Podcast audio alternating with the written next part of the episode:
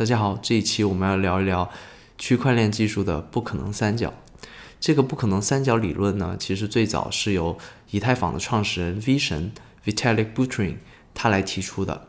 这个理论呢，其实具体指的是，在一个公链项目里面，如果要同时去实现去中心化、可拓展性和安全性这三个点的话，是非常非常难的，甚至说是基本是不可能去实现的。那我们可以通过一些实际的这些项目的例子，我们来去印证这个理论到底是不是真的存在。那首先我们来看一下比特币这个项目。那我们知道中本聪设计的这个比特币项目呢，它就是将一个区块链技术，也就是这种分布式的账本技术，去通过自己的共识机制，也就是在比特币里面是工作量证明这样一个共识机制，以及很多在很多不同的这些技术细节里面去运用到。很多的加密算法去保证它的安全性，对吧？但是呢，我们也知道比特币它其实是有一个很明显的一个缺点，那就是它每秒钟只能处理七笔交易，这样的一个七笔交易这样的一个数目，就导致了以比特币它其实是当这个交易量会变大的时候，它其实会变得非常非常的拥堵。所以其实也有很多的矿工曾经是提出过一个议案，是他们是尝试将比特币的这个每个区块的大小从一兆一，也就是一 MB，去提高到八兆八 MB，这样的一个提高，如果实现的话，当然它就可以让每个区块去这个变大，变大了之后，它每个区块能包含的数据量也会变多，那它能处理的这个数据也就会自然而然就提高，对不对？但是呢，这样一个提案最后是没有被通过的，为什么呢？其实是因为这个。如果我们要去把区块去去去变大，它同时就会牺牲掉很多很多的这种原来可以参与的这些节点。但如果因为你的区块变大了之后，他们可能就没有这种这个条件或者这个计算能力去打包一个更大的这种区块，这样自然而然就会导致整个比特币的网络的这种分布。分布性会变弱，因为它的节点会变少。那变少了之后，自然它的这个安全性也会下降。所以这个就是恰恰证明了中本聪设计的这个比特币这条区块链，它其实是在这个不可能三角里面，它更多的关注的是一个去中心化和一个安全性。但是它是达到这两个点的前提是它牺牲了一定程度的这种可拓展性。如果我们再去看另一个项目 EOS，大家其实也比较熟悉的一个很主流的一个公链项目，我们中国人很多人称之为叫柚子嘛，对不对？那柚子呢，它其实最早推出来的时候，一个声称的一个很大的优势，对比这个比特币，它其实就是说，他们可以呃比比特币而言，他们可以处理在每秒处理远远大于比特币数量的这个数据交易。他们声称当时是声称最多可以一秒可以处理几十万笔交易，当然啊，实际上可能没有那么多，可能在几千笔交易。但是毫无疑问，它确实是这个处理交易的这个速度和数量，确实是远远大于比特币这条最初的这条区块链。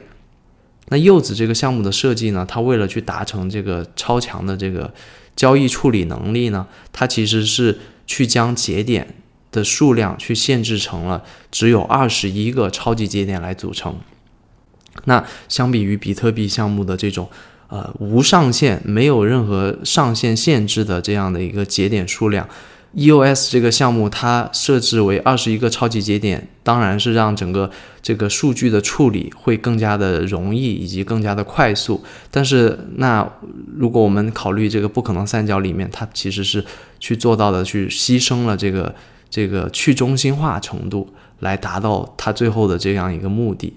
那我们再讨论一下有没有第三种情况，那就是呃有没有一个项目它是同时更兼顾的是一个去中心化和可拓展性，但是比较去取舍的是是安全性，有没有这样的项目呢？其实确实是比较难去找到一个这样的项目，因为我们知道在一个数据为最核心的这个价值的这样一个时代和这样一个区块链技术。里面，那任何一个公链项目，如果他说他自自己其实是比较不关注安全性的，那他肯定不会得到这个长足的发展。那但是我们其实可以去找到很多的这个技术细节，它本身是印证了这个不可能三角的这种特定的情况。那比如说，我们看以太坊二点零里面要实现的其中一个技术细节，那就是这个分片技术，其实就是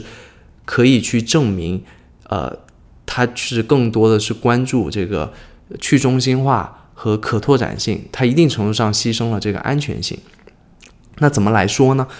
以太坊这个，我们大大家都知道，它的这个节点的，如果是一点零的这种环境下面，它的节点。扮演的这种角色，其实跟以太呃跟比特币是非常相似的，因为它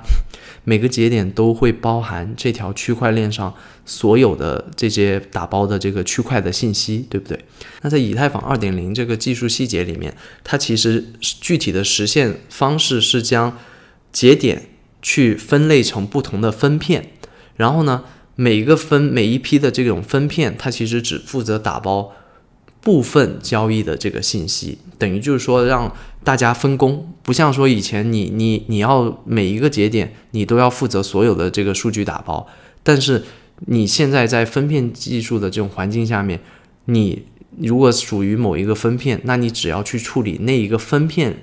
负责的那些数据，你就可以了。这样呢，当然是大大的增加了这个这个交易处理的这种能力，因为每一个分片它现在只需要处理部分的交易信息，所以它这个交易速度会大大的提高。同时，因为你这个呃这个这个分片它处理的数据会变少，那么呢，你就可以降低你对于节点的这种要求，从而去实现更高的这种去中心化程度。那当然，它同时做到的这个这样的一个前提，也是牺牲了一定的这个安全性，因为在这样一个分片技术的环境下面，我们前面已经提到了，它每一个节点，它只负负责处理部分的交易信息，也意味着反过来说，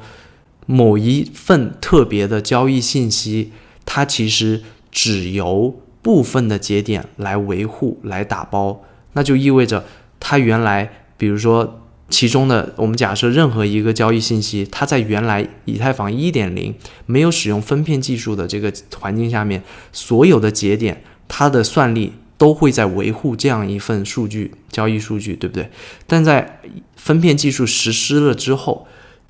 这样的一份任意的一份交易数据，它其实只由这个整个以太坊所有节点网络里面一部分节点的算力去维护。那它的安全性自然也会得到一部分的牺牲。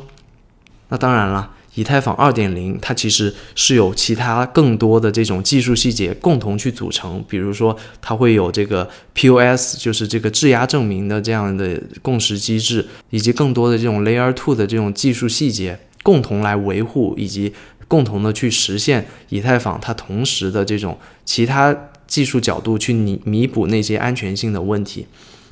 那我个人认为，其实这个不可能三角技术它是有一定的这个时间局限性的，因为我们要知道，在 V 神提出这个不可能三角这个时间背景，其实是在更早的这个几年前。当然了，现在也是也当然是是属于整个区块链技术的早期，但是当时这个时间点是处于更加早期，并且很多这个。呃，区块链技术的更多的这种前沿的探索，包括说 Layer Two，包括说很多这种分片技术的这种探索，它都是处在一个初级的阶段。所以